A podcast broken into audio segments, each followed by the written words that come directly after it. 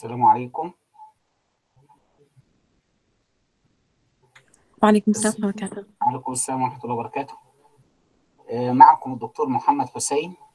إن شاء الله سوف نعيش سويا في آه، مادة فقه اللغة إن شاء الله. مادة فقه اللغة بمشيئة الله تعالى. إن شاء الله سنعيش في المنهج بإذن الله تعالى. ويكون لنا دور معكم إن شاء الله في هذه المادة مادة فقه اللغة. الصوت واضح؟ واضح عليكم. دكتور. بارك الله فيك. وعليكم السلام ورحمة الله. آه، طبعا آه، كلمة آه، فقه اللغة. طبعا قبل أن ندخل في المنهج وقبل ما أن نتحدث في العناصر الأساسية التي يقوم عليها المنهج. طبعا آه، نأخذ كلمة فقه اللغة وكلمة فقه اللغة مركب إضافي من كلمتين. مركب إضافي من كلمة فقه اللغة.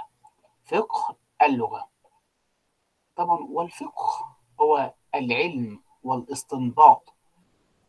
العلم والاستنباط تأتي بمعنى فقه فقه الرجل إذا صار فقيها فقه الرجل إذا صار فقيها واللغة كما ما هي معروفة أصلها لغوة أصلها إيه؟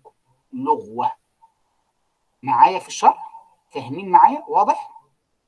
أصلها لغوة فحذفت الواو وعوض عنها بالتاء وعوض عنها بالتاء المربوطة أما عن تعريف اللغة في حد ذاتها فقد عرفها العلامة ابن جني. عرفها العلامة ابن جني بأنها عبارة عن أصوات يعبر بها كل قوم عن أغراضهم.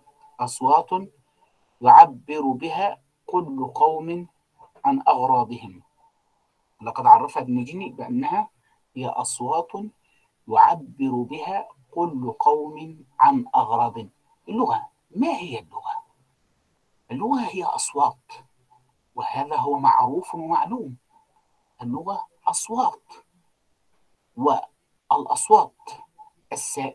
تنقسم إلى أصوات ساكنة وأصوات متحركة.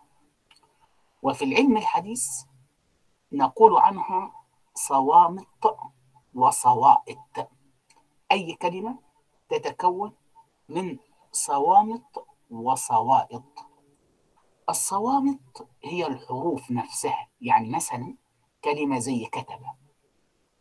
الكاف والتاء والباء تسمى صوامت أي حروف ساكنة صامتة.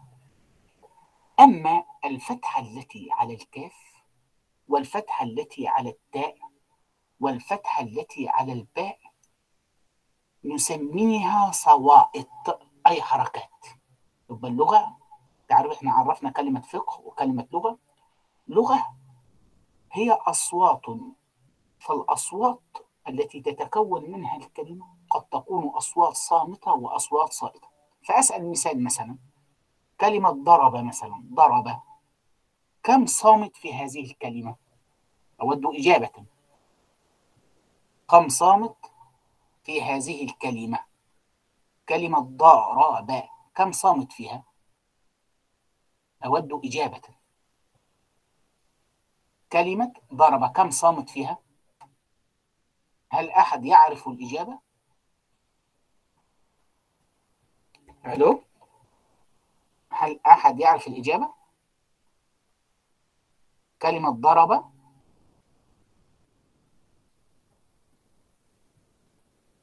كلمة ضرب. كم صامت فيها يا شباب؟ كم صامت في كلمة ضرب لا كلمة ضرب الحروف في هي الصوامت ثلاث صوامت ضرب. ضرب. ضرب. ثلاث راء باء ثلاثة صوامت الضاد والراء والباء. أما الصوائت هي الحركات التي فوق فوق الكلمة. ضرب. باء إذا اللغة فقه عرفنا كلمة فقه وكلمة لغة. آه فقه بمعنى الفهم نعم ثلاثة إجابة ممتازة تمام. آه كلمة فقه بمعنى الفهم والإدراك والعلم إلى غير ذلك من المعاني. أما كلمة لغة هي عبارة عن أصوات يعبر بها أصوات يعبر بها كل قوم عن أغراضهم كما عرف ابن الأصوات. هذه الأصوات التي تتكون منها الكلمات تعبر. تعبر عن ماذا؟ تعبر أصوات يعبر بها كل قوم أي كل جماعة عن أغراضهم. لأن اللغة عبارة عن أصوات وعبارة عن إدراك وإفهام وعرفية اللغة واجتماعية اللغة لأن اللغة تعيش في المجتمع وتحيا بالمجتمع وترقى به. فكل جماعة لغوية تعرفوا فيما بينهم. آه آه. آه نعم. أصوات يعبر كل قوم عن أغراضهم. في طبعا دي علم يا ربنا لغة الإشارة نعم. يا ربنا قال الرحمن علم القرآن خلق الإنسان علمه البيان. فكلمة البيان تشمل بيان اللسان وتشمل بيان الحركة فهناك لغة الإشارة أيضا. لكن عندما نتحدث عن اللغة بمفهومها المتخصص التي تتكون من أصوات ناتجة من جهاز النطق فهمنا؟ أنا بتكلم عن اللغة اللي هي أصوات ناتجة من سو... من جهاز النطق الإنسان فهمنا؟ فهمنا هذا؟ نعم جزاكم الله خير آه أنا بتحدث عن الأصوات التي يقوم أعضاء الإنسان في أعضاء نطق الإنسان تقوم بالحديث عن تلك الأصوات من تلك الأصوات يبقى إذن الذي ينتجها أعضاء الإنسان طبعا هل تعرفون شيئا عن بعض أعضاء النطق عند الإنسان؟ هل تعرفون شيئا عن بعض أعضاء النطق عند الإنسان؟ إيه أعضاء النطق عند الإنسان؟ نعم يا دكتور الحنجرة والشفتين واللسان لا إجابة ممتازة ممتازة الحنجرة الشفتين اللسان الحجاب الحاز الرئتين القفص الصدري كل دي دي بتلعب دور مهم جدا في الشفتين. طبعا كل هذه الأعضاء بتلعب دور مهم جدا في إخراج الألفاظ. واللغة لابد وأن يتعارف بها أهل المجتمع الواحد فهو لكل قوم لغتهم التي يعبرون بها. واللغة تتفرع إلى لهجات اللغة أيضا تتفرع عن لهجات. فمثلا عندنا في لغتنا العربية لهجة الحرفيين لهجة الصناعيين لهجة الزراعيين. هذه اللهجة مأخوذة من اللغة. فحتى أصحاب اللهجة تعارفوا فيما بينهم على ألفاظ لها معان خاص خاصة عندهم لها معاني خاصة عندهم. هذا عن تعريف فقه اللغة كما تكلمنا عنه.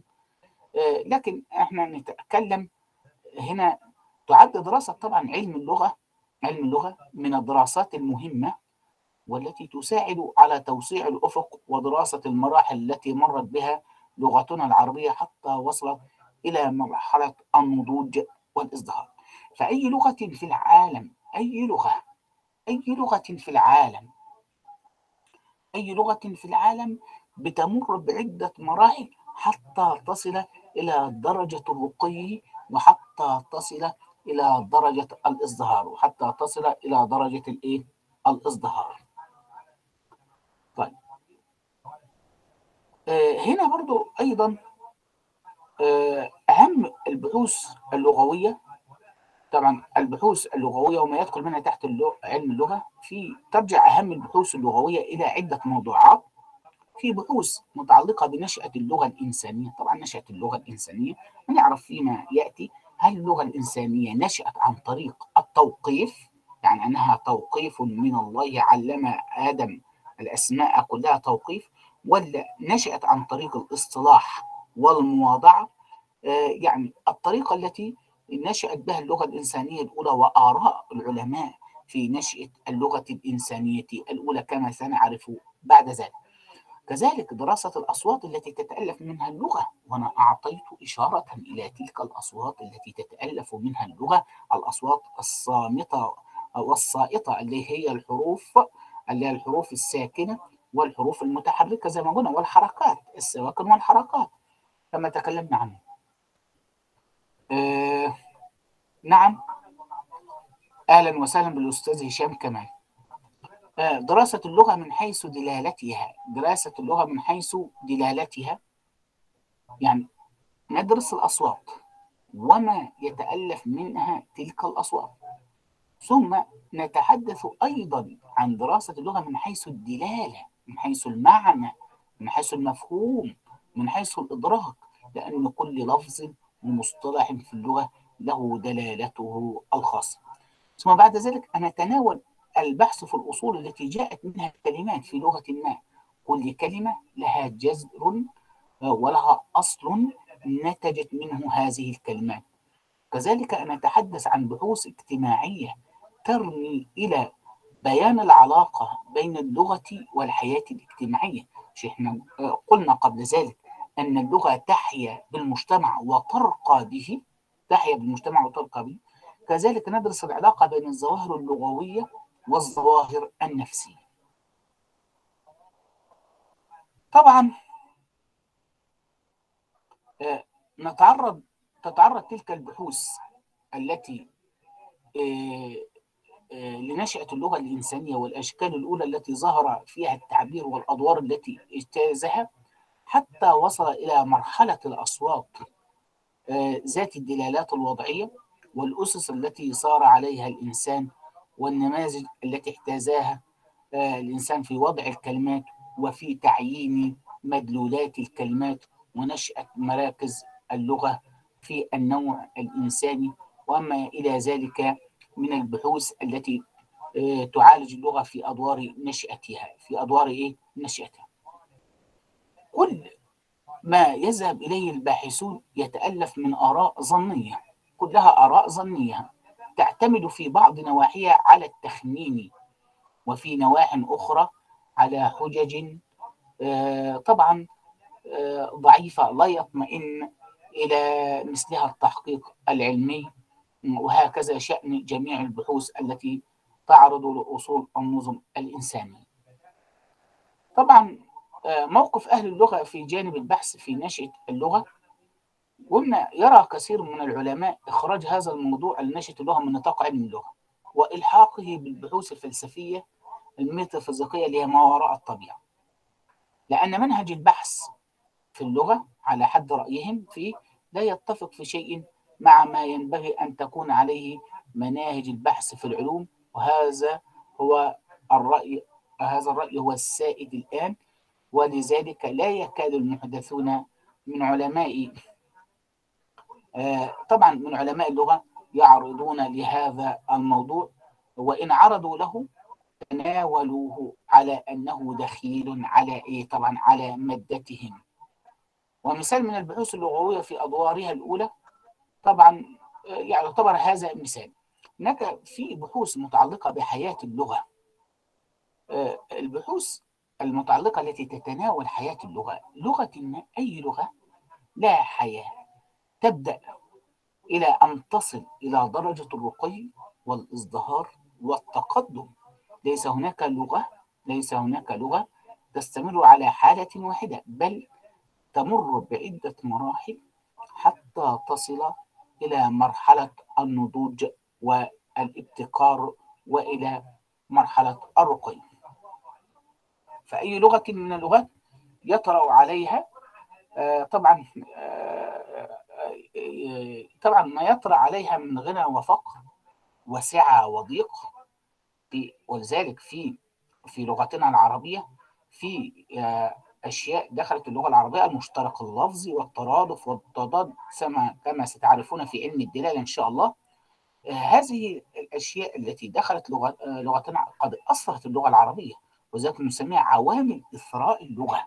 عوامل إثراء اللغة طبعا ع- الترادف آه، التطور الدلالي آه، الاشتراك اللفظي كل هذا يؤدي إلى تطور اللغة. فأي لغة في العالم يطرأ عليها غنى وفقر وسعة وضيق وعظمة وضعة وما تتعرض له من انقسام اللغة إلى لهجات. كما قلنا أي لغة تنقسم إلى عدة لهجات. كما في لغتنا العربية انقسمت إلى عدة لهجات واستحالت هذه اللهجات مع الزمن إلى لغات مستقلة يعني هذه اللهجات قد تحولت بمرور الأيام وبمرور الزمان إلى لغات مستقلة. وتعدد مظاهرها تبعا لتعدد فنونها ووجوه استخدامها وما تقوم به من صراع مع غيرها. آه، وما ينجم طبعا لهجة تتصارع مع لهجة أخرى إلى أن تتغلب هذه اللهجة على تلك اللهجة فبالتالي يكتب لها الإيه؟ البقاء. وينتج عن هذا الصراع من انتصار وهزيمة واحتلالها مناطق جديدة أو تخليها عما كانت إيه؟ تملكه.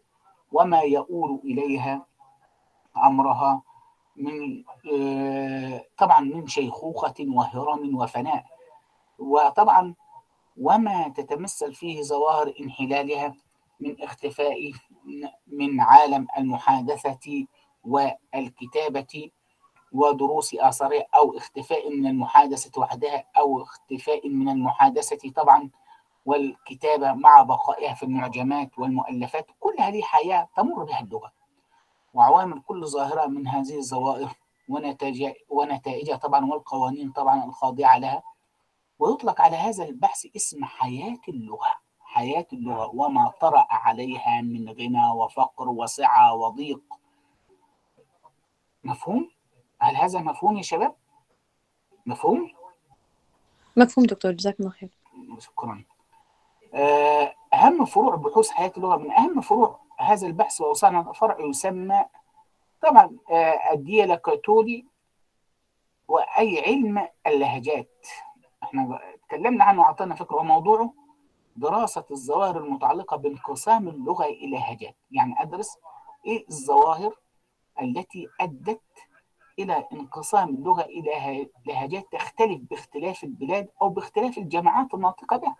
فمثلا في اللغة العربية اللغة العربية تحولت إلى لهجات كما قلنا فيها لهجات حتى في الطبقات نفسها كل طبقة لها لهجة معينة كده تختلف.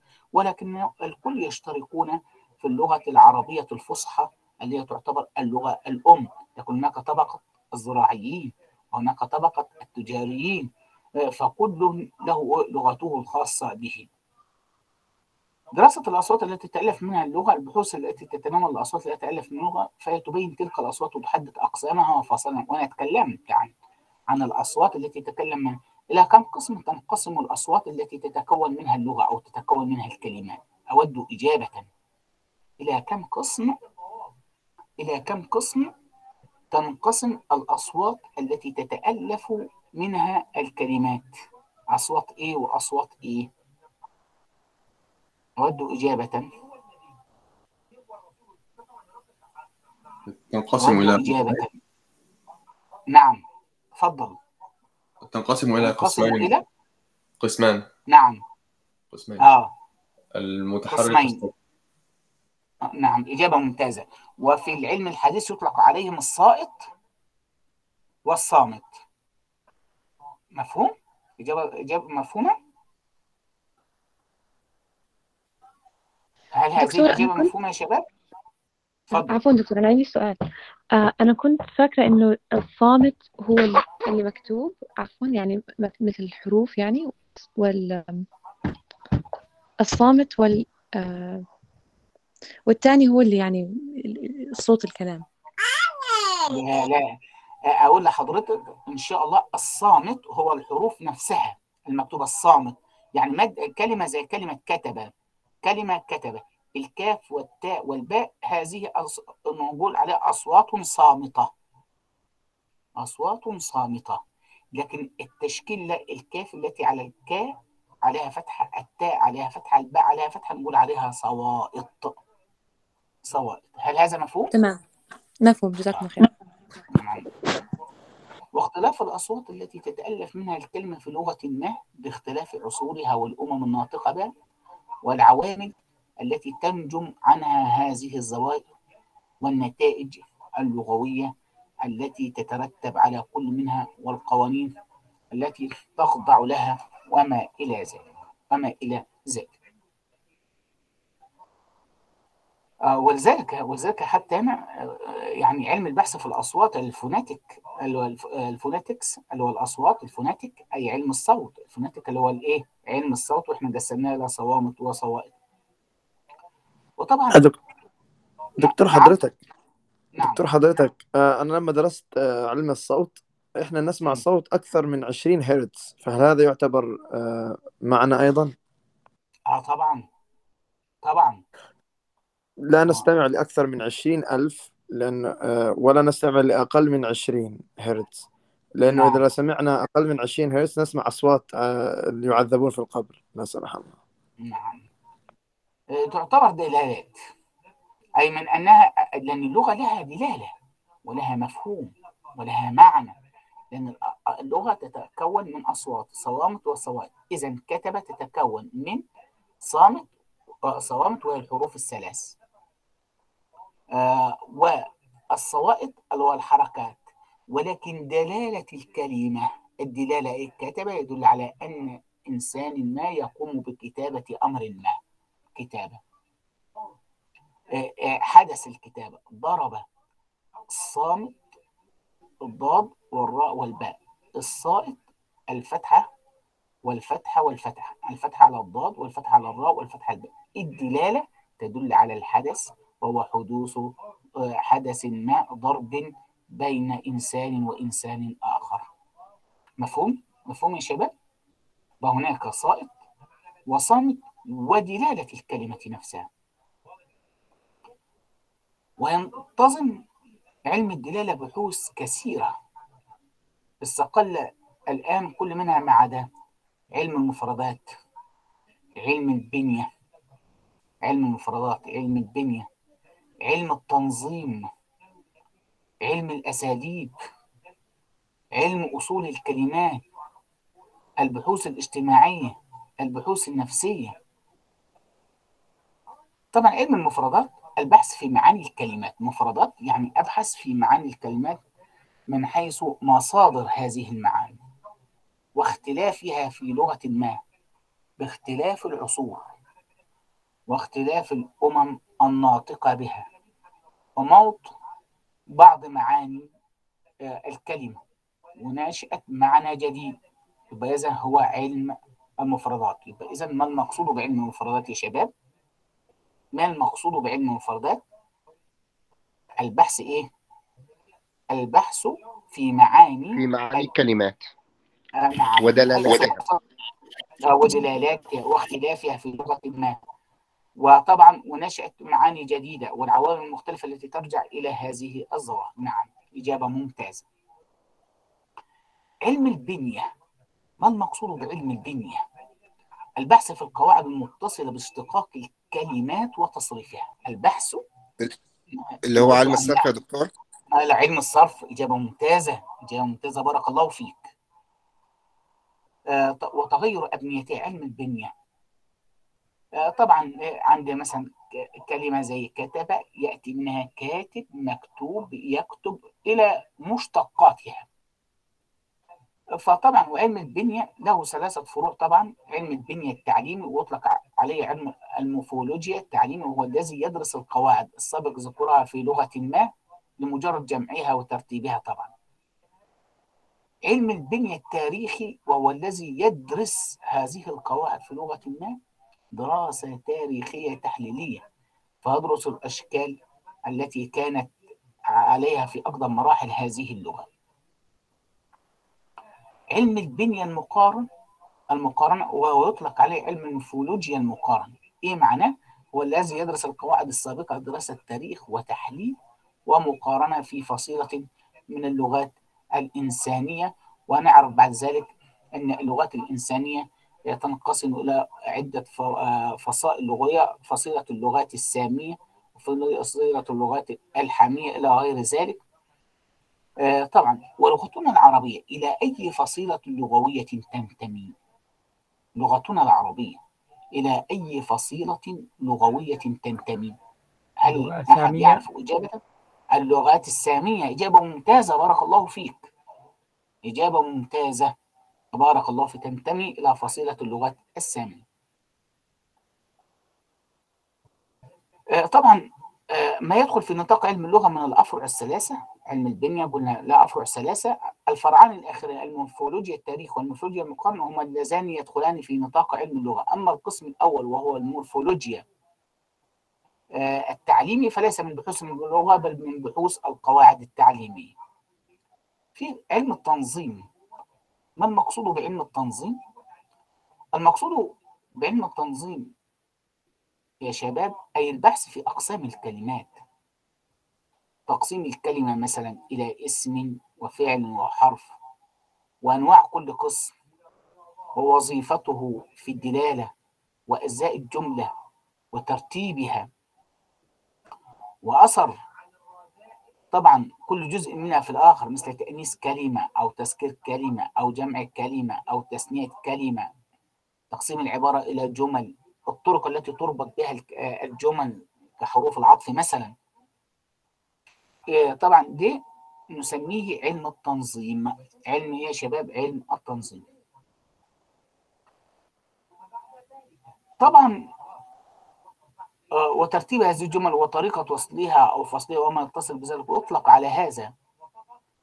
آه، البحث اسم السينيتكس أي علم التنظيم ويتفرع إلى الثلاثة فروع نفسها التي انقسم إليها المورفولوجيا أو علم البنية. علم البنية انقسم إلى ثلاثة تفريعات نفس النظام في علم التنظيم في علم التنظيم التعليمي. ويطلق عليه علم السينيتكس التعليمي وهو الذي يدرس قواعد التنظيم في لغة ما. بمجرد جمعها وترتيبها وتنسيقها حتى يسهل تعلمها وتعليمها واحتذاؤها في الحديث والكتاب. علم التنظيم التاريخي. ويطلق عليه سينيتكس التاريخي. التاريخي. وهو الذي يدرس قواعد التنظيم في لغة ما دراسة تاريخية. علم التنظيم المقارن. وهو الذي يدرس قواعد اللغة دراسة تحليل ومقارنة دراسة تحليل ومقارنة في فصيلة من اللغات في فصيلة من اللغات. ما يدخل في نطاق علم اللغة من الأفرع الثلاثة طبعا الفرعان الآخر علم التنظيم التاريخي وعلم التنظيم المقارن قلنا هما اللذان يعدان من فروع علم اللغة. أما علم السينتكس التعليمي فليس من بحوث هذا علم اللغة كما قلنا في علم البناء إيه ما تفرع من علم البنية وعلم التنظيم يتفرع من الفروجيا والسينتكس أي علم البنية وعلم التنظيم. آه، طبعا يتألف ما يسمونه الجرامير. تبين لنا أن دراسة الجرامير بفرعيها تكون تارة تعليمية وتارة تاريخية وتارة مقارنة. يعني نتكلم عن علم الأساليب. علم الأساليب أي البحث في أساليب اللغة. واختلافها باختلاف فنونها. الأسلوب أسلوب شرط أسلوب استفهام. لكل هذه الأساليب موجودة في لغتنا العربية. أسلوب الشرط أسلوب الاستفهام آه، أسلوب التمني أسلوب الترجي إلى غير ذلك من تلك الأساليب. البحث في أساليب اللغة واختلافها باختلاف فنونها الشعر والنثر والخطابة والمحادثة والكتاب إلى غير ذلك. وباختلاف العصور والأمم الناطقة بها والطرق التي تسلكها الأساليب في تطورها والقوانين الخاضعة لها وما يتصل بذلك ويطلق على هذا البحث اسم السيتيليتكس أي علم الأساليب.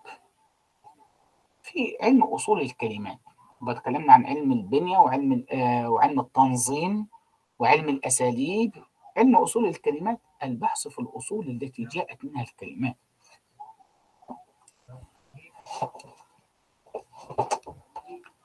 البحث في الأصول التي جاءت منها الكلمات في لغة ما بأن نبحث مثلا عن الأصول الإغريقية واللاتينية وغيرها التي انحدرت منها كل كلمة من الكلمات الفرنسية مثلا يطلق على هذا البحث اسم الإتيمولوجيا طبعا أن يتكلم عن ما يختلف به علم أصول الكلمات عن غيره يختلف. علم أصول الكلمات عن غيره يختلف هذا البحث عن البحثين الآخرين علم الصوت وعلم الدلالة وعلم الفونيتكس وعلم السيمانيتك يختلف عنهم في إيه؟ في أنهما يدرسان أمورا كلية يدرسان أمورا كلية ويرميان إلى كشف القوانين العامة الخاضعة لها ظواهر الصوت أو ظواهر الدلالة على حين أن هذا البحث يدرس أمورا جزئية وليس من أغراضه ولا من شأن دراسته الوصول إلى القوانين. فهو يبحث عن الأصول التي جاءت منها كل كلمة من كلمات اللغة. صلة علم أصول الكلمات بغيره من علوم اللغة. صلة علم أصول الكلمة البحث في الأصول. قلنا علم أصول الكلمة أي البحث في الأصول التي جاءت منها الكلمات. البحث في الأصول التي جاءت منها الإيه؟ الكلمات.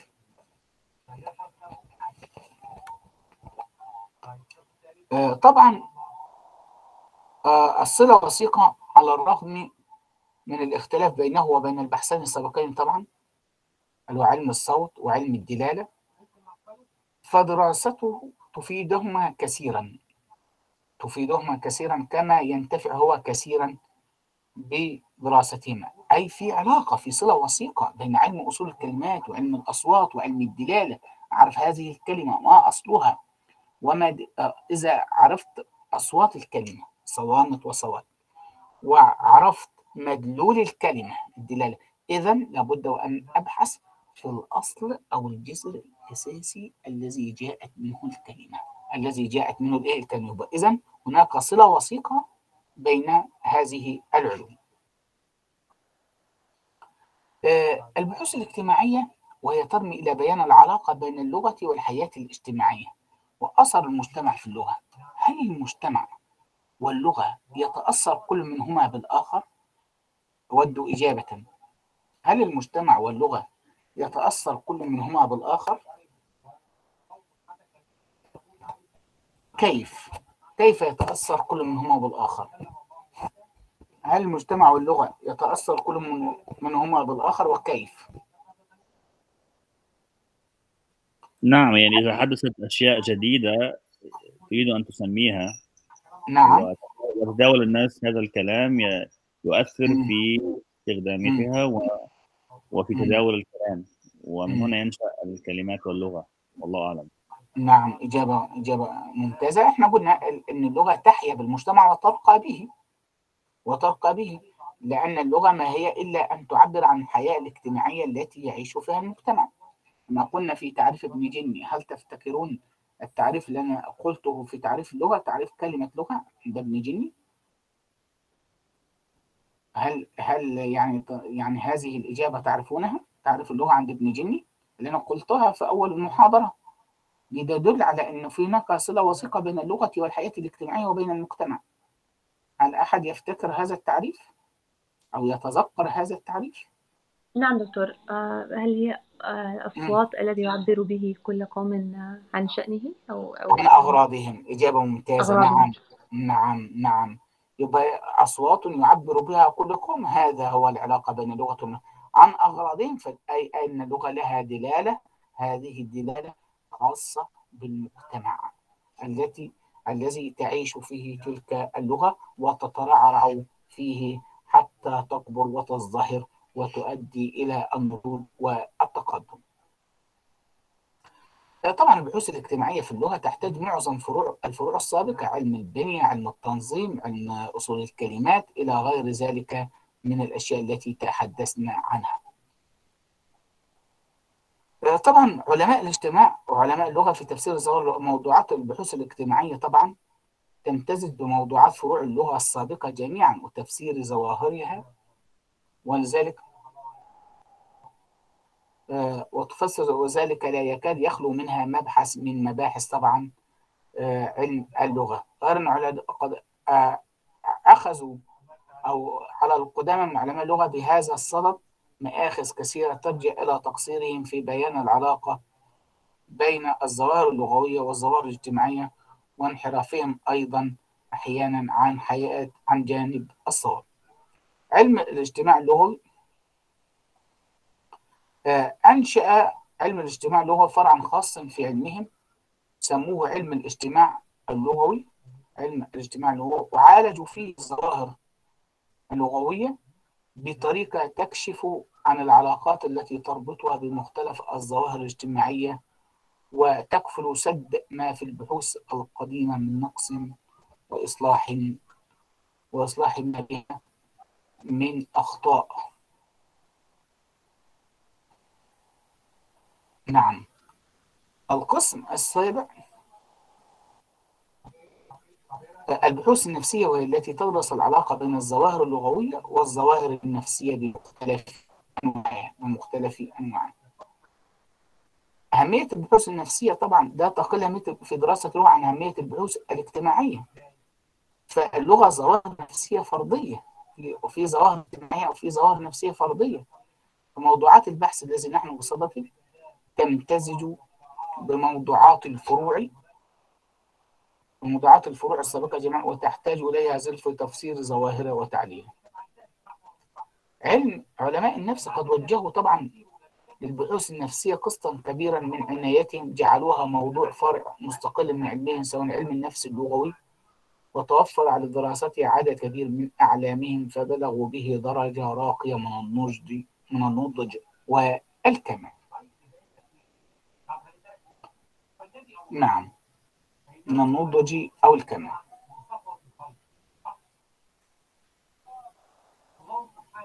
نتحدث أيضا عن علاقة علم اللغة بما عداه من البحوث.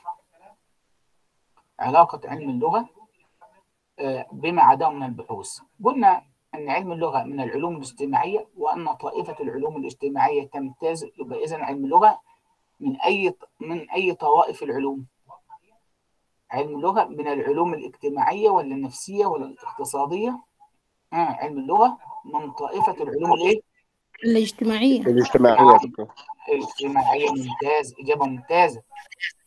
وأن طائفة العلوم الاجتماعية تمتاز عن بقية طوائف العلوم بشدة الصلة التي تربط فروعها بعضها ببعض. طبعا علم اللغة وعلاقته ببقية أفراد فصيلة أثر الظواهر الاجتماعية على علم اللغة. علم اللغة قلنا متصل اتصالا وثيقا بين أفراد ببقية أفراد فصيلته ونعني بها العلوم الاجتماعية. نحن يعني منتمي جدا ومتصل وله صلة وثيقة بين أفراد فصيلته ونعني بها العلوم الاجتماعية لأن إحنا قلنا هو من فصيلة العلوم الاجتماعية أو من فصيلة العلوم الاجتماعية طب من فصيلة العلوم الاجتماعية. طبعا وذلك أن للظواهر الاجتماعية بمختلف أنواعها آثارا بليغة في مختلف شؤون اللغة طبعا. فنشأت اللغة وانقسامها إلى فصائل وحياتها وانتشارها وما يطرأ عليها من قوة وضعف وسعة وضيق وعظمة وضعة وصراعها مع غيرها وانتصارها أو هزيمتها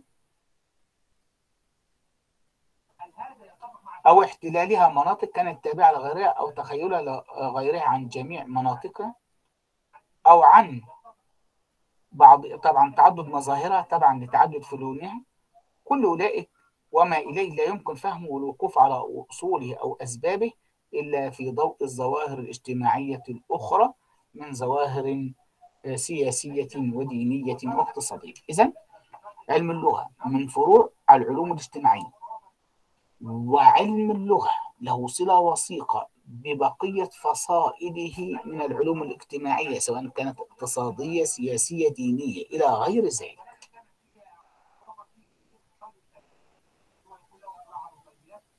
آه، ارتباط علم اللغة بعلم النفس علم اللغة ليس مرتبطا بالعلوم الاجتماعية فحسب. إحنا قلنا علم اللغة من أي من أي الفصائل اللغوية شباب؟ قلنا علم اللغة من أي الفصائل؟ أذكركم مرة أخرى من فصيلة اللغات الإيه؟ من فصيلة العلوم الإيه؟ العلوم الاجتماعية. الاجتماعية. وقلنا هناك صلة وثيقة بين علم اللغة وبين غيره من الفصائل التي تنتمي إلى العلوم الاجتماعية. طيب إذا نسأل سؤالا آخر.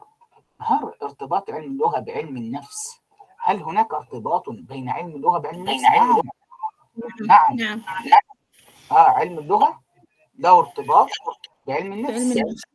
آه علم اللغة ليس مرتبطا بالعلوم الاجتماعية فحسب بل إن بحوثه متصلة كذلك ببحوث علم النفس.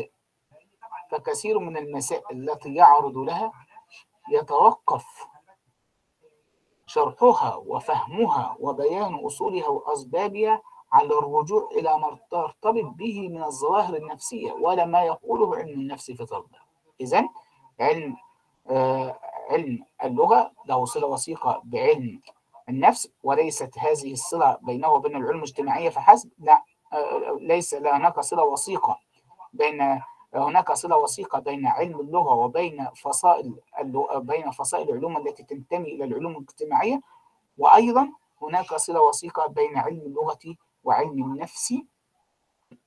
قلنا ذلك أن كل بحوث علم أن بحوثها متصلة ببحوث علم النفس أي علم اللغة فكثير من المسائل التي يعرض لها يتوقف طبعا شرحها وفهمها وبيان أصولها وأسبابها على الرجوع إلى ما ترتبط به من الظواهر النفسية وإلى ما يقوله علم النفس في صددها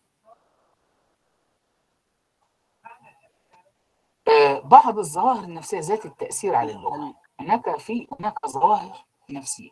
إحنا قلنا أن هناك صلة وثيقة بين علم اللغة وعلم النفس. إذا لابد وأن نذكر ما هي الظواهر النفسية ذات التأثير على اللغة. من هذه الظواهر تكوين المتكلم لعباراته وفق أفكاره. أفكاره التي تدور في ذهنه هي أفكار نفسية. فيبدأ المتكلم يكون العبارات التي تترجم عما في داخله من أفكار نفسية. فهمنا؟ هل هذا مفهوم؟ المتكلم؟ مفهوم. له أفكار؟ له أفكار نفسية تمر به. هذه الأفكار النفسية تحتاج إلى عبارات. وهذه العبارات لابد وأن تكون مؤدية للغرض أي مترجمة لكل ما يدور في نفسه. إذا هناك صلة. وإدراك السامع للحديث وفهمه لهذه العبارة. لابد أن يفهم. فإذا فهم السامع تلك العبارة من المتكلم فهم شخصيته وفهم نفسيته وما يدور في شخصيته وما يدور في نفسيته. هل هذا مفهوم؟ مفهوم؟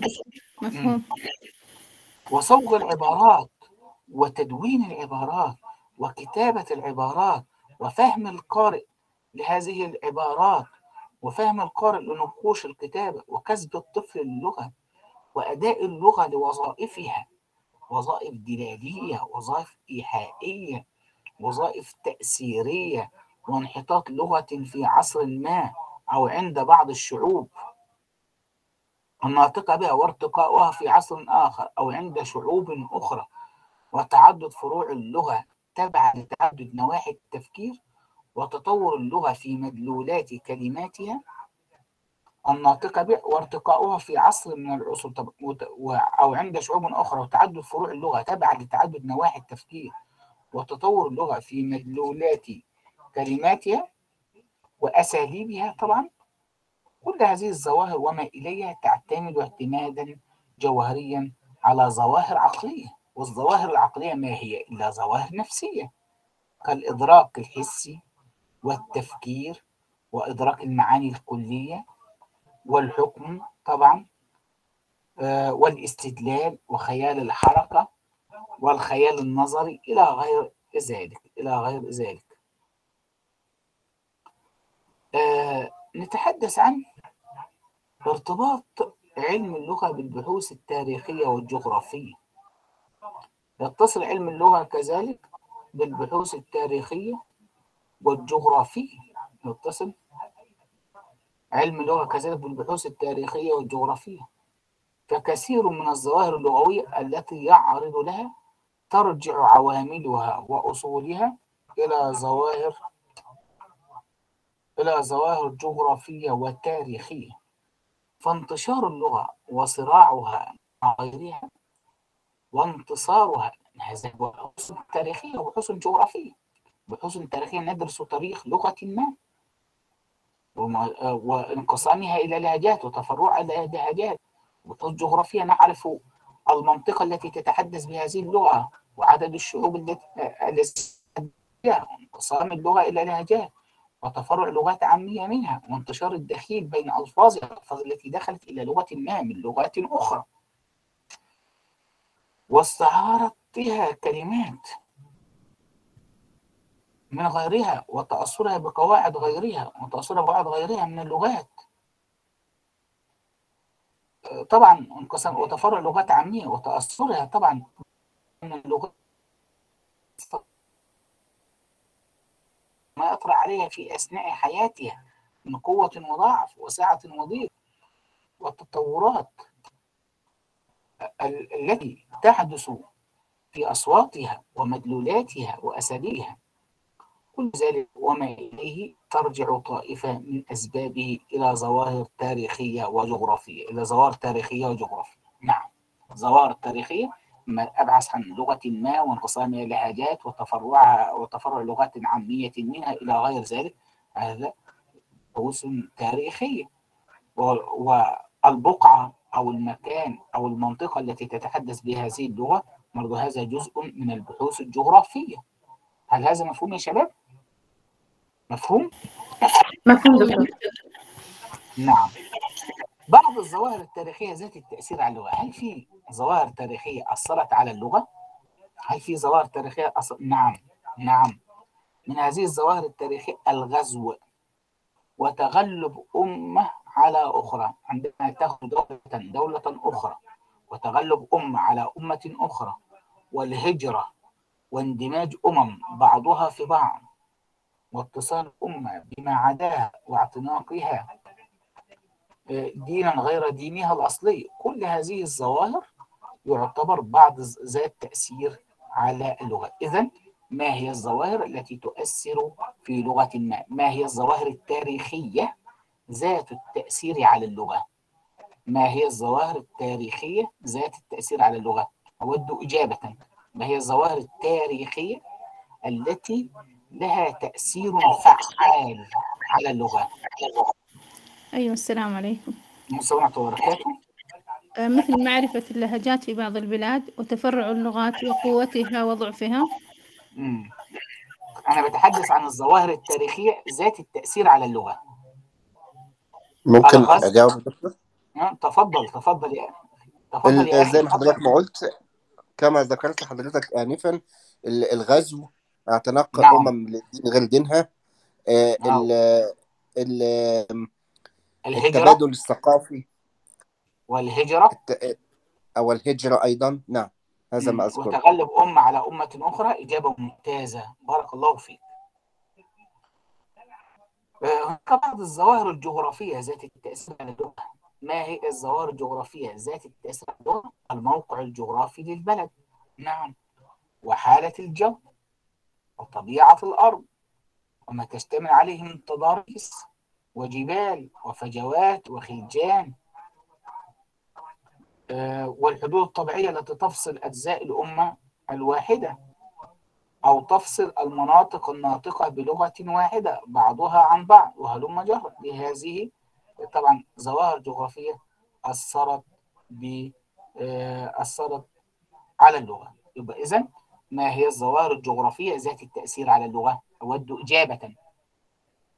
أيوة طبيعة الأرض والحدود نعم. الطبيعية نعم بين تلك ال- البلاد بعضها نعم. ببعض. نعم. نعم إجابة ممتازة. نتحدث أيضا عن ارتباط علم اللغة بالعلوم الطبيعية. ارتباط علم اللغة بالعلوم الطبيعية. دكتور؟ يتصل بالعلوم الطبيعية. يتصل علم دكتور عفوا كذا كان عندي سؤال. نعم تفضلي. الله ي... الله يجزيك من فضل. آه بس يعني ممكن تشرح لنا أكثر شوية دكتور يعني ال- مثلا حالة الجو يعني كيف كيف حالة الجو تتأثر تؤثر على. على طبيعة اللغة؟ من فضلك. نعم نعم أشرحها أنا.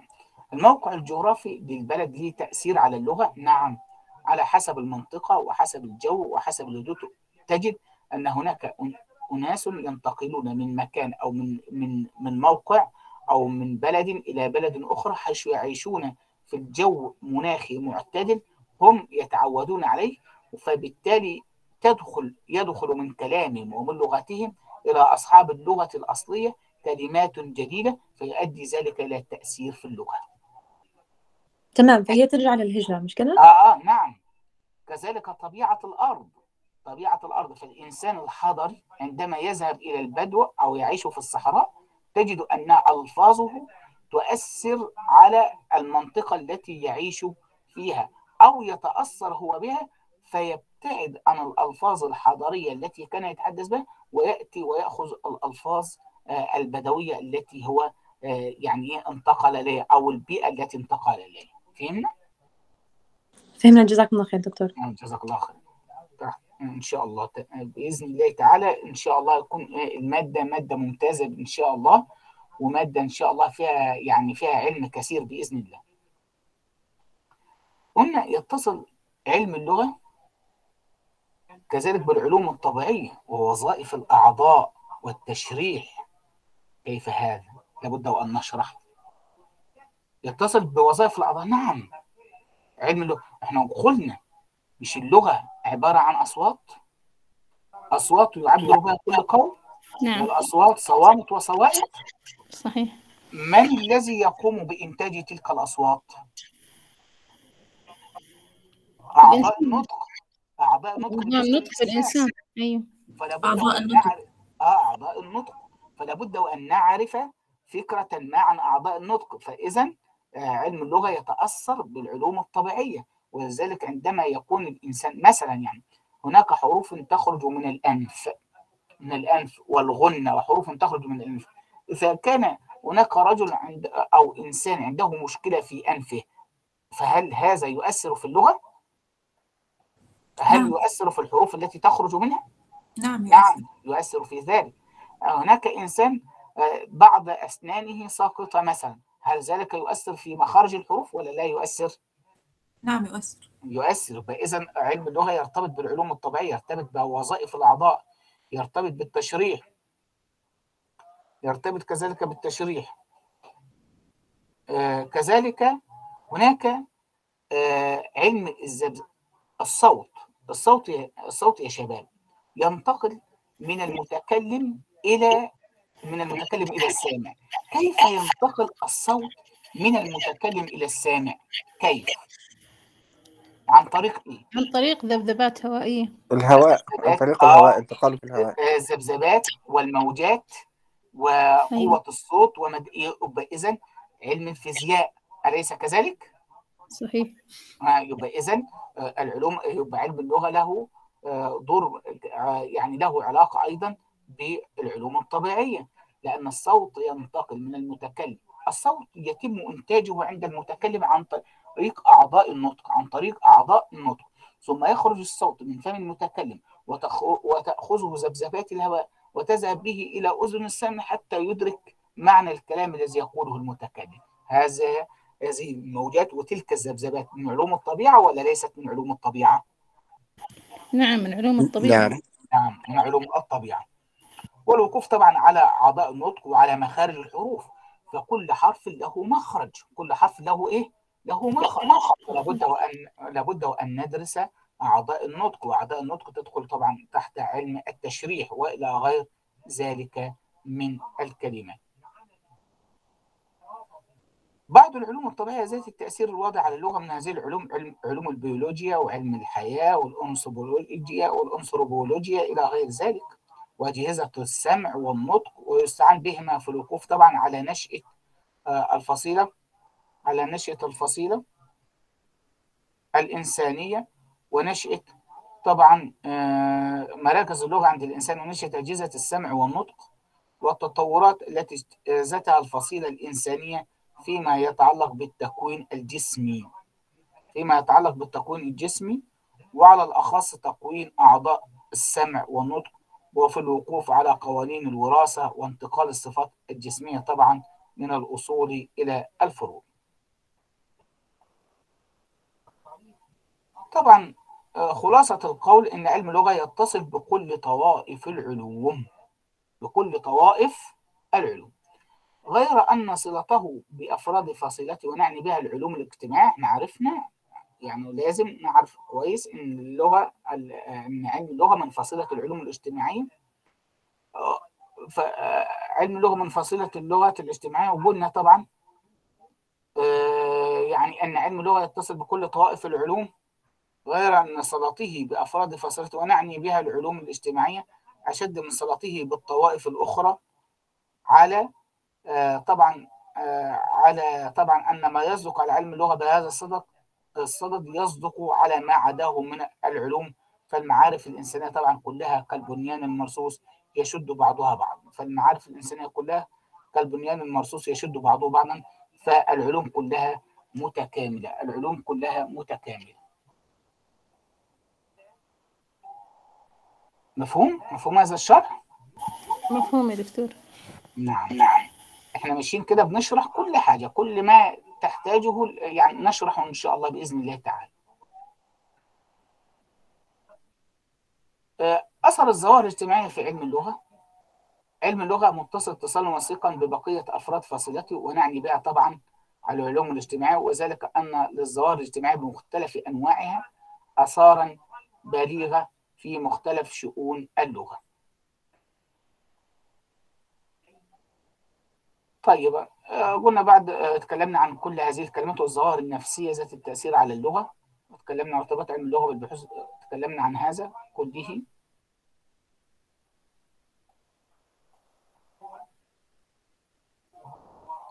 تحدثنا عن كل هذا كله يعني. أهم طرق البحث في علم اللغة. أهم طرق البحث في علم اللغة. أهم طرق البحث في علم اللغة. أهم طرق البحث في علم اللغة طريقة الملاحظة المباشرة طريقة الملاحظة المباشرة.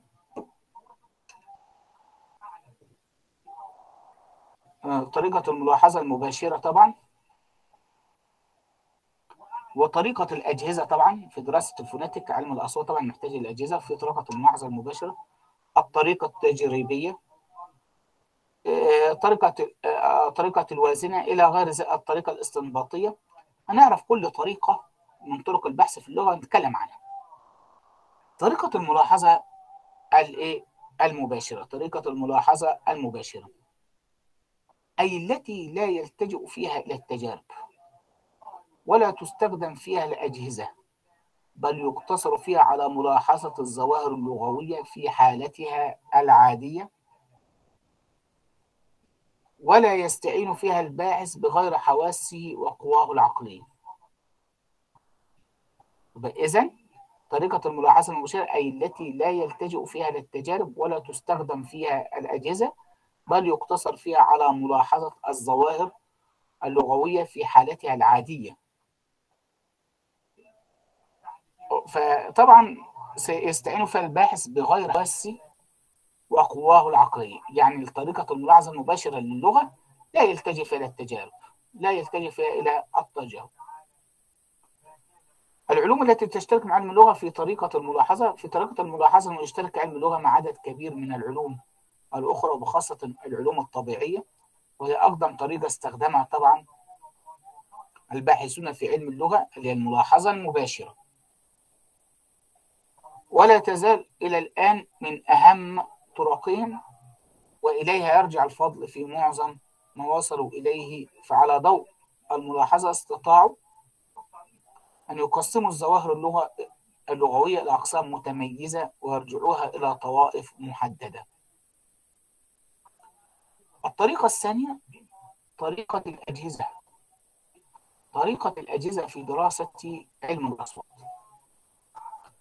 إن عدم دقة الأذن الإنسانية في تمييز أنواع الصوت وخصائصه وإدراك نبراته وقياس قوته ومدته والعوامل الكثيرة المحيطة بها والتي تجعل مدركاتها عرضة للزلل كل أولئك قد حمل علماء الفونيتيك علماء الأصوات دراسة أصوات اللغة على البحث عن وسيلة أخرى. تبرأ من كل هذه العيوب فاهتدوا إلى طريقة الأجهزة. يعني دراسة الأصوات عن طريق الإيه؟ الأجهزة. دراسة الأصوات عن طريق الأجهزة. عن طريق الأجهزة.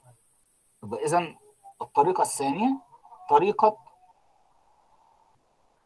الأجهزة خاصة في دراسة علم الأصوات الفوناتكس المعمل الصوتي الذي من خلاله يعرفون قوة الحرف وما صفات الحرف ومخارجه بطريقة عملية عن طريق الأجهزة. يبقى انتقلوا من طريقة الملاحظة المباشرة إلى طريقة الأجهزة في دراسة علم الأصوات. وطبعا آه هذه الطريقة فاعتدوا إلى طريقة وهي آلات تدار بطرق خاصة فلا تغادر صغيرة ولا كبيرة مما يتعلق بالصوت إلا أحصتها وسجلتها. بشكل تقاس باليد وتحسها العين وتغني الباحث عن استخدام أذنه وتقيه شر أخطائها وتجعل بحوثه مبنية على أسس متينة صادقة لا يتطرق إليها الشك ولا يأتيها الباطل. هل هناك حقائق ترشدنا إليها استعمال الأجهزة؟ نعم هذه الحقائق ترجع الحقائق التي ترشدنا إليها هذه الأجهزة إلى طائفتين مختلفتين أحدهما تتعلق بطبيعة الأصوات والأخرى تتعلق بمخارجها فبالتأمل فيما تسجله هذه الأجهزة من العلامات الممثلة لنبرات الصوت وقوته ومدته وما إلى ذلك نستطيع أن نقف على طبيعته وبالتأمل فيها ينطبع فيها بصدد الأعضاء التي تلفظه نستطيع أن نقف على مخارج الصوت. طبعا طرق استخدام الأجهزة الصوتية الأجهزة الصوتية والمعامل الصوتية لها طريقتين في الاستخدام. لكل طريقة منها أجهزة خاصة. الطريقة الأولى يسمونها طريقة التدوين المباشر. طريقة التدوين الإيه؟ المباشر. وهي التي تقف بفضل نقف بفضلها على مخارج الحروف التدوين المباشر. والأخرى يسمونها طريقة العلامات وهي التي نقف بفضلها على طبيعة الصوت. فكل صوت في اللغة له مخرج وله صفة. له مخرج وله إيه؟ وله صفة. فالمخرج هو العضو الذي إذا أردت أن تعرف مخرج حرف فسكنه عايز تعرف مخرج الحرف دي من أي عضو؟ سكن الحرف. نقول أب أب سكنت الباء فالباء من الشفتين. هذا هو المخرج ولكن الباء لها صفات صوتية. فكل حرف له مخرج وصفة. كل مخرج كل حرف له مخرج وصفة. أتعرفون ذلك؟ أتعرفون ذلك؟ نعم دكتور نعم. كل حرف له إيه؟ مخرج له وصفة. مخرج له مخرج وصفة. وقد يكون للحرف أكثر من صفة صوتية. في صفات الجهر في صفات الهمس. أسأل سؤال. هل تعرفون بعض الصفات الصوتية؟ نعم. نعم. نعم. أود إجابة. مثلا الهمس وضد الجهر. أيوة. الهمس هو جريان الصوت آه، عند النطق بالحرف نعم عفوا الهمس هو جريان النفس عند النطق بالحرف بعد نعم ت- طبعا تسكينه. نعم. والجهر هي الصفة المضادة له هو انحباس الصوت انحباس النفس عند النطق به. الصفة الثانية المتضادة هي الجهر وعكسه إيه بعض الصفات الصوتية الأخرى. نعم. اجمالا. آه، أود أص- آه، هناك صفات صوتية أخرى. نعم يعني ال- الشدة وضدها الرخاوة بينهما البينية الصفة ما شاء الله عليك أخت ميساء ما شاء الله عليك. آه، إجابة ممتازة يا أخت ميساء إجابة ممتازة. هناك صفات لها ضد نعم. وصفات وصفات ليس لها ضد. نعم. أجاوب أنا صفات ولا ال- السؤال لا. مطروح للجميع؟ لا السؤال للجميع جاوبي يا اخت ميساء تفضلي. تفضلي جاوبي من من شرح الجزرية للإمام الشيخ أخت ميساء تفضلي تفضلي يا اخت آه اللهم صل على النبي عنا الصفات ال- ال- ال- التي ليس لها ضد منها القلقلة ال- الخفاء اللين آه اللهم صل على النبي الانحراف آه التكرير التكرار للراء آه، التفشي والاستطالة لضاد. إجابة ممتازة. بارك الله فيك يا أخت ميساء. بارك الله فيك. بارك الله فيك. إجابة ممتازة. شكرا يا أخت ميساء. حبا وكرامة. شكرا على هذه الإجابة الممتازة. يبقى إذا هناك صفات لها ضد وصفات ليس لها ضد. آه، طب آه، ما ما معنى التكرير في صفة صفة من صفات الراء؟ ما معنى التكرير؟ التكرير هو ارتعاد الحرف صفة لحرف الراء. ارتعاد رأس اللسان عند النطق عند بالحرف النطق بحرف الراء. أيوه ارتعاد رأس اللسان عند النطق بالحرف برافو ممتازة يا اخت ميساء. وهناك آه، صفة الاستطالة من أي الصفات؟ صفة الضاد هذه. اللي ليس لها ضد. الصفات التي ليس لها ضد. آه، ما معناها؟ امتداد لصوت الحرف الضاد نفسه. نعم. آه، الاستطالة امتداد الصوت. نعم امتداد الصوت. نعم. آه، هو طب هناك اندفاع اللسان من أقصاه إلى من أقصى الفم إلى مقدمه بحيث يلامس ال- الثنايا العليا منابت الثنايا العليا. جميل. وهذا هو المخرج الوحيد وهذا هو الحرف الوحيد الذي يعني المخرج يمشي مع الصوت. إجابة ممتازة. آه، محاضرة جميلة. المحاضرة فيها تفاعل علمي ممتاز. بارك الله فيكم. أهم شيء في المحاضرة أن يكون فيها يعني تفاعل علمي. تفاعل إيه؟ تفاعل علمي. يعني وإجابات ممتازة. بارك الله فيكم. بارك الله فيك يا أخت ميساء. آه، وطبعا القلقلة. ما معنى القلقلة؟ ما معنى القلقلة؟ دكتور هي اضطراب الحرف في مخرجه عند النطق بأحد حروف القلقلة. نعم نعم. ولا تعلمون أن هذه الصفات الصوتية لها دلالات في المعنى؟ نعم. الصفات الصوتية لها دلالات في المعنى. عندما تجد آية في القرآن مختومة آيات كثيرة مختومة بصوت الراء. الفاصلة منتهية مثلا بصوت الراء. ألا تعلمون أن عندما تختم الفاصلة بصوت الراء هذا له دلالة وله مفهوم وله معنى؟ ألا نعم تعلمون ذلك؟ نعم دكتور. آه، عندما نذكر مثالا ماشي يا أخت ميساء والكلام لل- لباقي الأخوة عايزين الكل يشارك معنا مش الأخت ميساء فقط. أنا أنا الأخ صالح الأخت صالحة اللي عم تشارك حاليا. حاليا صالحة؟ ماشي بارك الله فيها. آه، وفيكم يعني مثلا لما أقول فقلت استغفروا ربكم إنه كان إيه؟ غفارا. آه، الآية مختومة هنا بصوت إيه؟ بصوت الراء. نعم؟ صحيح صوت الراء. أيوة معك آه. هل صوت الراء الذي من صفاته التكرير غير ذلك من الصفات التي يشترك فيها مع غيره ولكن ينفرد بصفة التكرير هل هنا فيه معنى؟ هل هنا فيه دلالة؟ بالأكيد فيه دلالة دلالة إلى قوة. أود منك أنت إجابة أخ أخ يوسف معي؟ أخ يوسف؟ بسام. أخ بسام؟ يا أخ آه بسام أنت أود منك تسأل. إجابة يا أخ بسام. أنا أظن أن له دلالة والراء هو التفخيم هنا. آه. أقول لك إجابة يا أخ بسام. عندي إجابة دكتور. نعم؟ عندي إجابة أخرى. تفضل.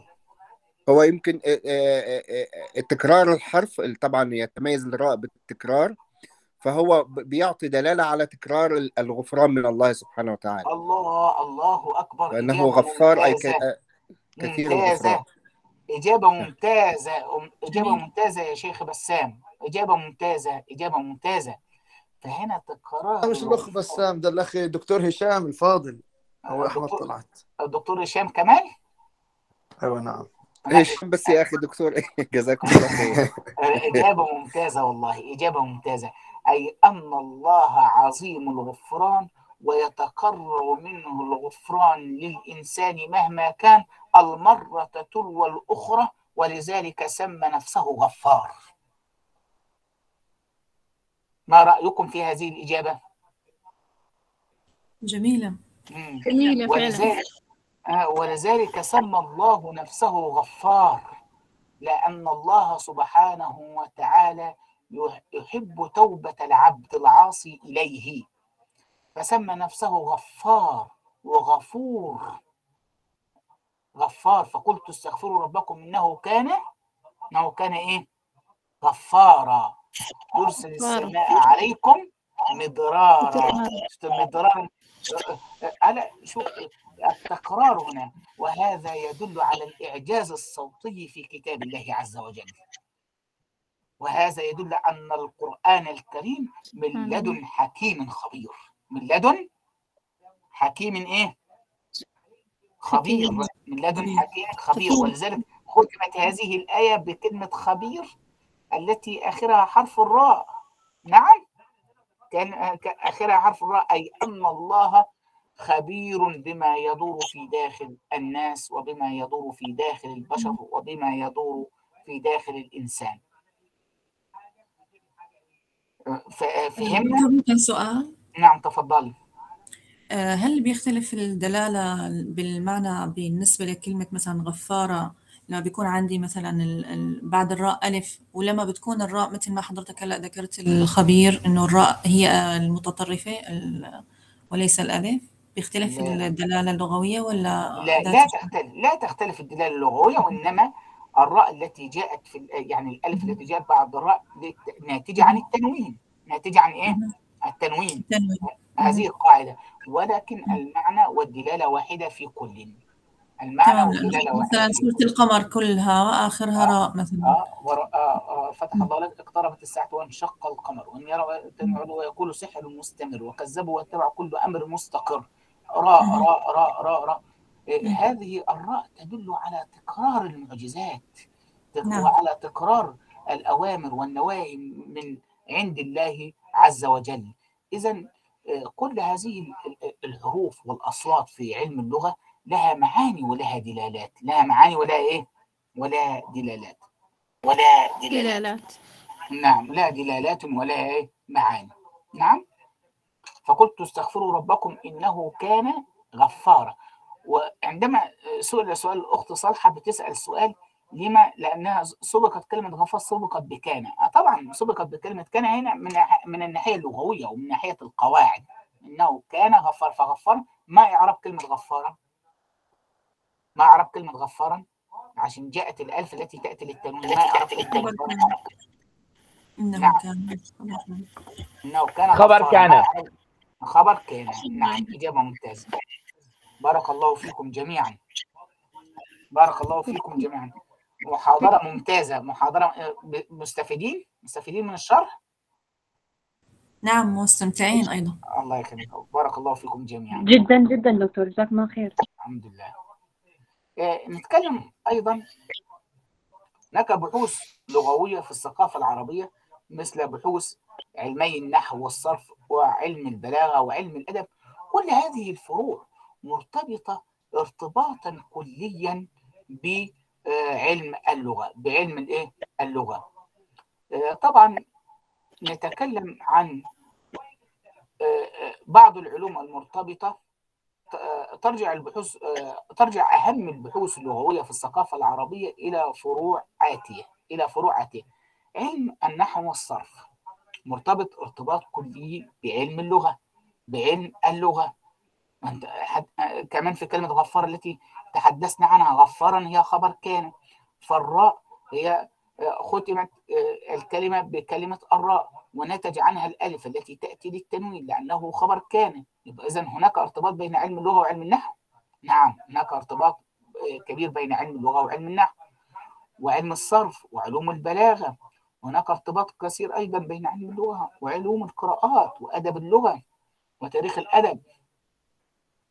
وكل هذه العلوم مرتبطة. العلوم هذه العلوم اللغة ومتن اللغة وبحوث فقه اللغة العربية.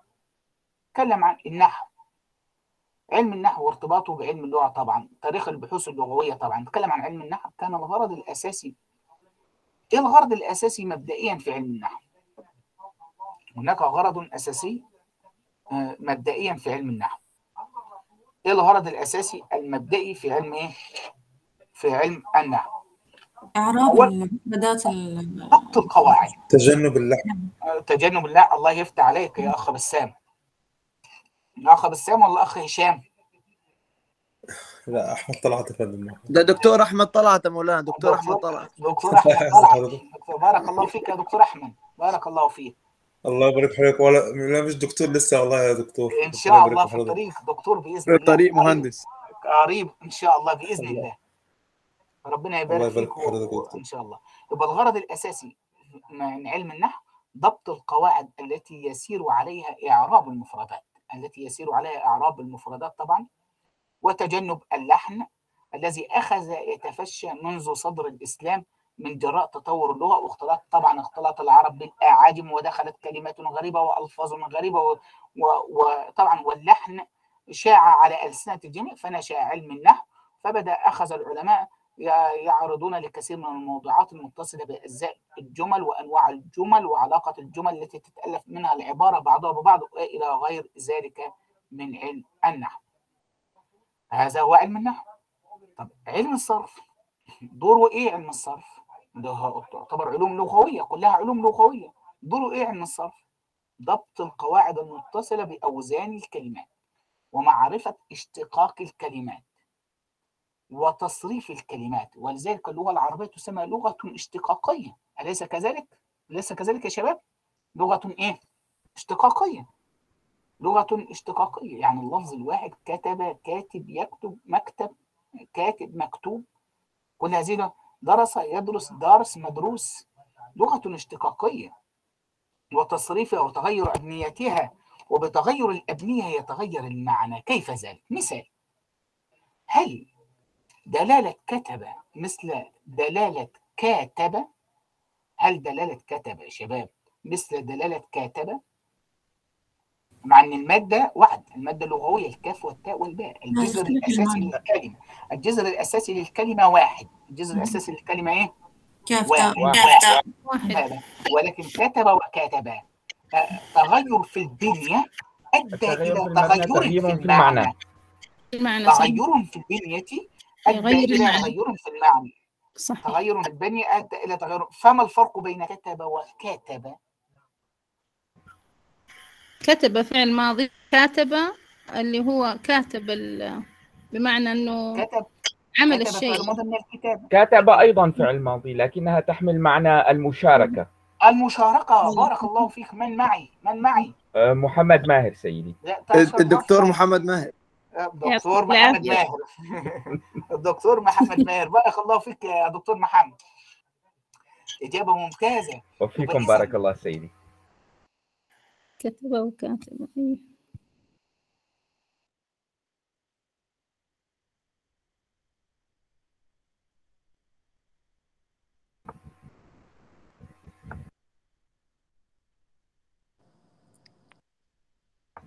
لا نسمعكم يا سيدي. خلاص يا دكتور إحنا بقى فضلنا دكاترة لوحدنا دلوقتي. يلا فرفشوا.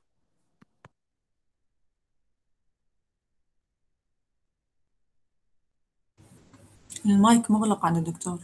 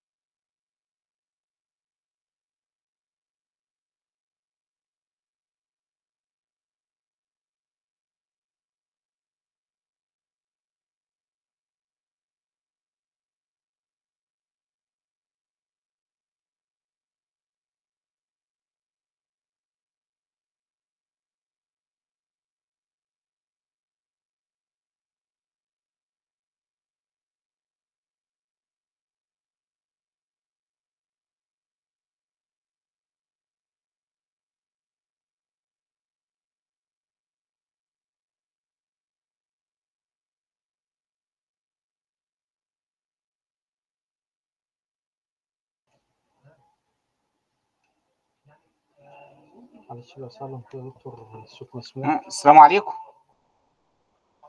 وعليكم عليكم السلام. السلام ورحمة الله وبركاته. عذرا عذرا عذرا الصوت راح بس عذرا. بقى آه، معايا. يا شباب؟ معايا؟ معاك.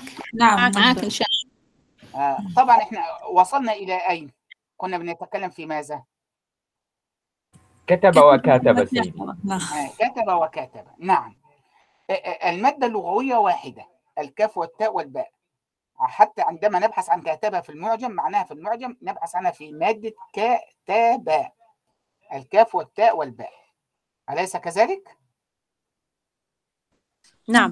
نعم. نعم. ولكن المعنى إحنا قلنا كتب تدل على الحدث. كاتب تدل على الحدث مع المشاركة. زي جادل. جادل تدل على الحدث والإيه؟ والمشاركة زي كلمة كاتب ومكتوب كاتب ومكتوب المادة اللغوية المشتقة منها تلك الكلمات الكاف والتاء والباء لكن هل كات... هل كاتب معناها مثل مكتوب؟ لا آه. فكاتب آه ماشي م- مكتوب. الكاتب الذي يكتب ال- اسم فاعل نقول عليه نعم، اسم فاعل مكتوب. اسم مكتوب اسم مفعول. اسم مفعول. نعم وهو الشيء الذي آه المادة اللغوية واحدة الكاف والتاء والباء. ولذلك عندنا عبارة يا شباب في لغتنا في اللغة نقول إيه؟ زيادة المبنى تدل على زيادة المعنى. معنى صحيح. زيادة المبنى تدل على زيادة الإيه؟ زيادة المعنى. الايه المعنى المعنى فكاتب اسم فاعل ومكتوب اسم مفعول وهذا يلتجئ إليه علم الصرف اللي هو الذي يهتم بأوزان الكلمات العربية واشتقاق الكلمات العربية وتصريف الكلمات العربية ولذلك تعد ميزة تعرف بها الكلمات العربية وهي أنها كلمات الاشتقاق يعتبر ميزة من الميزات التي تعرف به اللغة الإيه؟ اللغة العربية طبعا آه، تكلمنا آه، يمكن أبرز آه، المؤلفين في العصرين الاموي والعباسي طبعا في علم الصرف طبعا آه، طبعا نحو الصرف هناك إعلام من الباحثين لهم دور كبير في آه، علم الصرف علم علم الصرف. هناك إعلام كبير له تأثير لهم تأثير كبير في علم الصرف. هنعرف آه، الأعلام الكبار الذين لهم تأثير في علم الصرف. آه، عندنا آه، من الأعلام الذين لهم أبو مسلم الهراء. أبو الأسود الدؤلي. أبو الأسود الدؤلي واضع النحو بإرشاد من الإمام علي بن أبي طالب. طبعا ولا أسماء كثير ونصر بن عاصم وعبد الرحمن بن هرمز الأعرج ويحيى بن يعمر وميمون الأقرن وعبد الله بن إسحاق الحضرمي والأخفش أبو مسلم. الهراء. أبو مسلم الهراء مولانا. نعم نعم. آه، آه، إلى غير ذلك من العلماء الذين يعني لهم دور كبير آه، في علم النحو. وجميع هؤلاء من قدام الباحثين من البصريين. طيب. وطبعا ولم يصل إلينا شيء يعتد به من مؤلفاتهم. طبعا كل هؤلاء لهم تأثير كبير في آه، في علم النحو. في نخبة من العلماء المحدثين طبعا منهم أبو علي الفارسي وأبو القاسم الزجاج ثم المازني ثم السجستاني ثم المبرد. آه، طبعا إلى غير ومدرسة المحدثين من الكوفيين الذين كان على رأسهم طبعا آه، الكسائي ثم الفراء إلى غير ذلك من العلماء الذين ألفوا في علم النحو. ابن جني سيدي. آه، وطبعا آه، في طبعا هو خلاف في طائفة من المسائل وفي اعراب كثير من القرآن الكريم. في ناس اعربت ورسالة في اعراب 30 سورة من القرآن وابن جني صاحب كتاب سر الصناعة في النحو. إلى غير ذلك من العلماء الذين كان لهم دور كبير في علم النحو. علوم البلاغة يا شباب تشمل علوم البلاغة ثلاثة بحوث هي المعاني والبيان والبديع. المعاني والبيان والإيه؟ والبديع. طبعا علم المعاني بيتكلم عن ما ينبغي عليه أن يكون الأسلوب العربي ليطابق مقتضى الحال ليطابق إيه؟ مقتضى الحال مطابقة الكلام لمقتضى الحال يدخل تحت علم المعاني الذي هو من علوم البلاغة أما البيان أنتم تعرفون البيان. التشبيه لا تعرفون الذي يدخل تحت علم البيان؟ علم البيان في الصورة البلاغة البيانية كالكناية نعم كالكناية تعرف التشبيه التصريحية التشبيه, والكناية التشبيه والاستعارة والكناية. التشبيه والاستعارة والإيه؟ والكناية. والكناية. آه علم البيان موضوعه طبعا شرح المناهج التي يسلكها الأسلوب العربي في استخدام التشبيه والمجاز طبعا المجاز بقى الاستعارة والمجاز المرسل والكناية المجاز بنوعيه طبعا وعلم البديع علم البديع يعتبر يعني أحد علوم البلاغة ويعتبر يعتبر علم البديع من المحسنات المعنوية من المحسنات الإيه؟ المعنوية واللفظية التي يحتملها الأسلوب العربي فموضوعات البحوث الثلاثة ترجع إلى ما يسميه المحدثون. طبعا إحنا قلنا علوم البلاغة علم البيان وعلم البيان والمعاني والبديع. البديع هذا دراسة المحسنات المعنوية واللفظية التي يحتملها الأسلوب آه، العربي. حد آه، أود أن أحد منكم يذكر لي يعني بعض آه، أمثلة من المحسنات المعنوية والمحسنات اللفظية ما يندرج تحت علم البديع. الجناس والطباق؟ نعم الجناس والطباق والمقابلة وحسن التقسيم. نعم إجابة إجابة ممتازة. آه، طبعا هناك علماء ألفوا في علوم البلاغة. كثير من ذلك مجاز القرآن لأبي عبيدة وإعجاز القرآن للجاحظ والبديع لابن المعتز إلى غير ذلك. عبد آه، القاهر الجرجاني. عبد القادر الجرجاني وبعض الآراء المبرد في الأغراض البلاغية طبعا لتوكيد الكلام. وبعض بحوث لقدامة ابن جعفر وكتاب الصناعتين لأبي هلال العسكري. آه، وكتاب طبعا آه، مفتاح العلوم طبعا للسكاكي طبعا تعرفونه. آه، طبعا أكثر ما طبعا ومن طبعا آه، هؤلاء السكاكي طبعا الذي آه، وقف قسما كبيرا من كتابه مفتاح العلوم على المعاني والبيان والبديع والخطيب القزويني طبعا الذي لخص هذا القسم طبعا لخصه في كتابه تلخيص المفتاح هناك علوم تسمى علوم القراءات أيضا آه، من علوم اللغة علم القراءات وموضوع بيان الوجوه التي قرأت بها آيات الذكر الحكيم. وقد ظلت موضوعات هذه البحوث يأخذها الناس عن القراء عن طريق التلقين. حتى جاء العصر العباسي فعكف العلماء على تدوينها وضبط قواعدها ونقط أسانيدها فقطعوا بها شوطا كبيرا في سبيل الكمال. فقطعوا شوطا كبيرا في أساليب الكمال. طبعا هذا يعني نكتفي بهذا القدر اليوم. وفي نهاية المحاضرة أسأل الله لكم التوفيق والسداد والفلاح. والنجاح والحصول على أعلى الدرجات اللهم آمين يا رب العالمين. آمين يا رب العالمين. أسأل الله لكم التوفيق والحصول على أعلى الدرجات وأن يرزقكم الله العلم الواسع وأن يرزقكم الفهم الكبير. هل استفدتم من محاضرة اليوم؟ نعم استفدنا كثير نعم جزاكم الله خيرا. جزاكم الله عنا خير الجزاء الله خير وجزاكم الله خيرا. وبارك الله فيكم. وأسأل وفيكم. الله لكم التوفيق. والسداد والفلاح والنجاح والحصول على. أعلى الدرجات. اللهم آمين يا رب العالمين. آمين يا رب العالمين. بارك الله والسلام فيكم عليكم ورحمة الله وبركاته. وعليكم السلام. ورحمة الله وبركاته. وعليكم السلام ورحمة الله وبركاته الله وبركاته.